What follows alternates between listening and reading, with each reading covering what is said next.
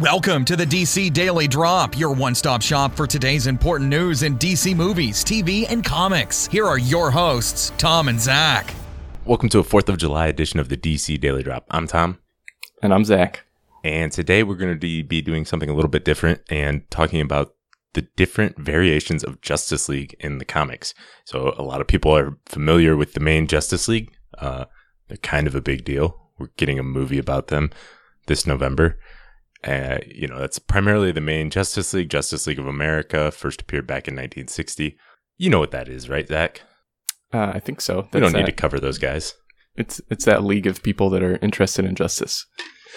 Pretty much. So much so that they call themselves the Justice League. Yes. Essentially, uh, the original Justice League before that was Justice Society of America in 1940. Yeah, this was really sort of the beginnings. We, would, we were not going to, you know, go into too much details about them, but this was essentially the Justice League before the Justice League. Uh, the real first team up in uh, in comics that made this sort of thing popular, uh, that led to the modern day Justice League in 1960, featuring the original team of Batman, Aquaman, The Flash, Green Lantern, Martian Manhunter, Superman, and Wonder Woman. That was the original Justice League version. Uh, went through many iterations throughout the years, lots and lots of different team members, lots of different variations. Um, they've also been known up until the New 52, they were usually known as the Justice League of America, the JLA. And then with, with the New 52, especially, they became more of a global team. They just, they don't just watch America anymore. They watch everybody on this planet slash outer space too. Yeah. It was just really cool too that they it just kind of shows the depth of characters that DC had that they had all of these really cool characters that you know sell comic books by themselves and Aquaman and Martian Manhunter and they all came together to terrible. form the Justice League. Aquaman's really cool. I know. Martian Manhunter's got some cool stuff. Um, that was super mean. Um, but yeah, uh, th- there's also been other teams that we're not going to talk about, sort of related to or spin-offs of the Justice League, something like Extreme Justice, Justice League Elite, Shadow Pact, Young Justice, which is basically a a young team of Justice League uh, sidekicks, um, you know, of the Young Justice TV show.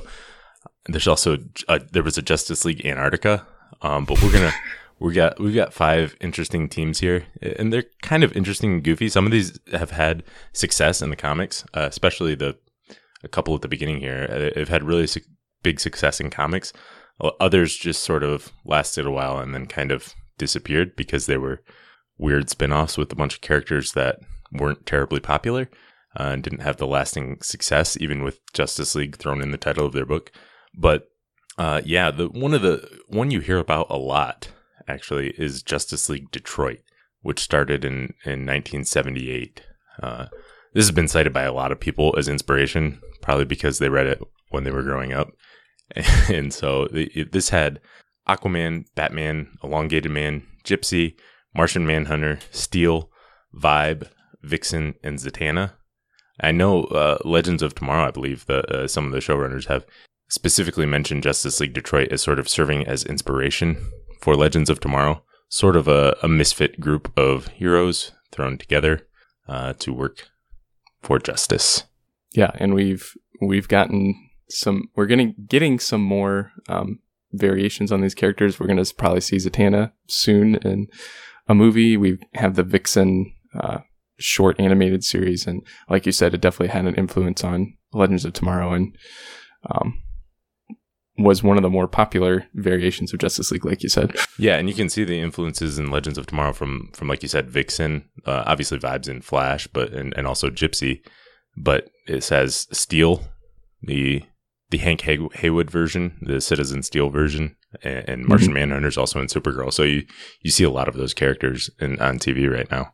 Yeah, Another one is Justice League International, which started in 1987. So this was sort of how they, uh, sort of a, a team that came together because Superman and Wonder Woman were busy with other things uh, post crisis. And so it was Batman, Black Canary, Blue Beetle, Captain Marvel slash Shazam, Doctor Fate, Doctor Light, the Guy Gardner Green Lantern, Martian Manhunter, and Mister Miracle. Uh, I haven't read any of the Justice League International, but I've heard some awesome things about it. Like it was sort of a a more comedic tone and uh, a, a, lot of fun adventures and everything. And um, so I definitely want to check this out. But it's it's an interesting team up that that's what they they went with, and again, an interesting collection of characters. Yeah, and I that's kind of the recurring theme from all these different Justice League iterations is getting some of the maybe lesser known characters who are also really cool, like Mister Miracle and Doctor Fate, and putting them in with maybe some of the bigger names like Batman. That's a good way to introduce people to try to get them in with the Batman hook and get them in with all of these other characters that they maybe haven't heard of before. Yeah, that's something you see even today with like the the Justice League of America that started last year. You know, it was Batman picking up Lobo and yeah. Killer Frost and all of them. That's that's something that has it's a recurring theme in DC Comics whenever they want to start a new team is have Batman grab a bunch of people and go for it. Yeah. Uh, another one is Justice League Europe, which be which actually became Justice League International later, but this started in 1989. The original team team was Captain Atom, Elongated Man, Power Girl, the Wally West Flash, Rocket Red, Animal Man, and Metamorpho. Um, this was sort of a, another sort of humorous approach with with some action in there too, and, and, sort of just sort of kind of wacky adventures of this Justice League team, and was uh, pretty popular for a while there. And the of course the funniest thing about Justice League Europe was in an episode of Powerless this year. Uh, Fire said she was all excited because she got invited to the Justice League, but it was Justice League Europe. and one of the characters said that's that's not even in the top five Justice Leagues. But um, that was a pretty fun little thing. Obviously, uh, but yeah, again, weird collection of characters, but um, again, not a lot of popular characters in there outside of Flash. Uh, the other ones are all sort of lesser known, um, yeah. even though they've got some different powers. But I know they were pretty popular in the early '90s there. Yeah, uh, and then we have Justice League Dark, which is probably the best known Justice League variation, especially with the, the animated series and the live action movie coming out uh, soon. But this is a relatively new team started in 2011, um, basically set up to handle supernatural threats. It's Constantine, Deadman, Shade the Changing Man, Zatanna, Madame Xanadu, and Swamp Thing. Um, I've really enjoyed um, some of the stories we've seen with them, and I think it's a little more. I don't know. It's just a, a nice different spin on the Justice League because they have a, a certain set of skills that maybe some of the other Justice Leagues don't have, and are better equipped, like I said, to handle the supernatural, the the ghosts, the goblins, the the scary things. And so I'm really excited to see what they do with the, the live action film. Yeah, and this is one that probably shouldn't have you could argue shouldn't have Justice League in its name. Uh, yeah. most of the characters, you know, like Zatanna has been in, in some versions of the Justice League on occasion, but but really this is something completely different. Whereas the other ones are sort of the other ones we've talked about are still Justice League characters. They're just B C listers or D listers.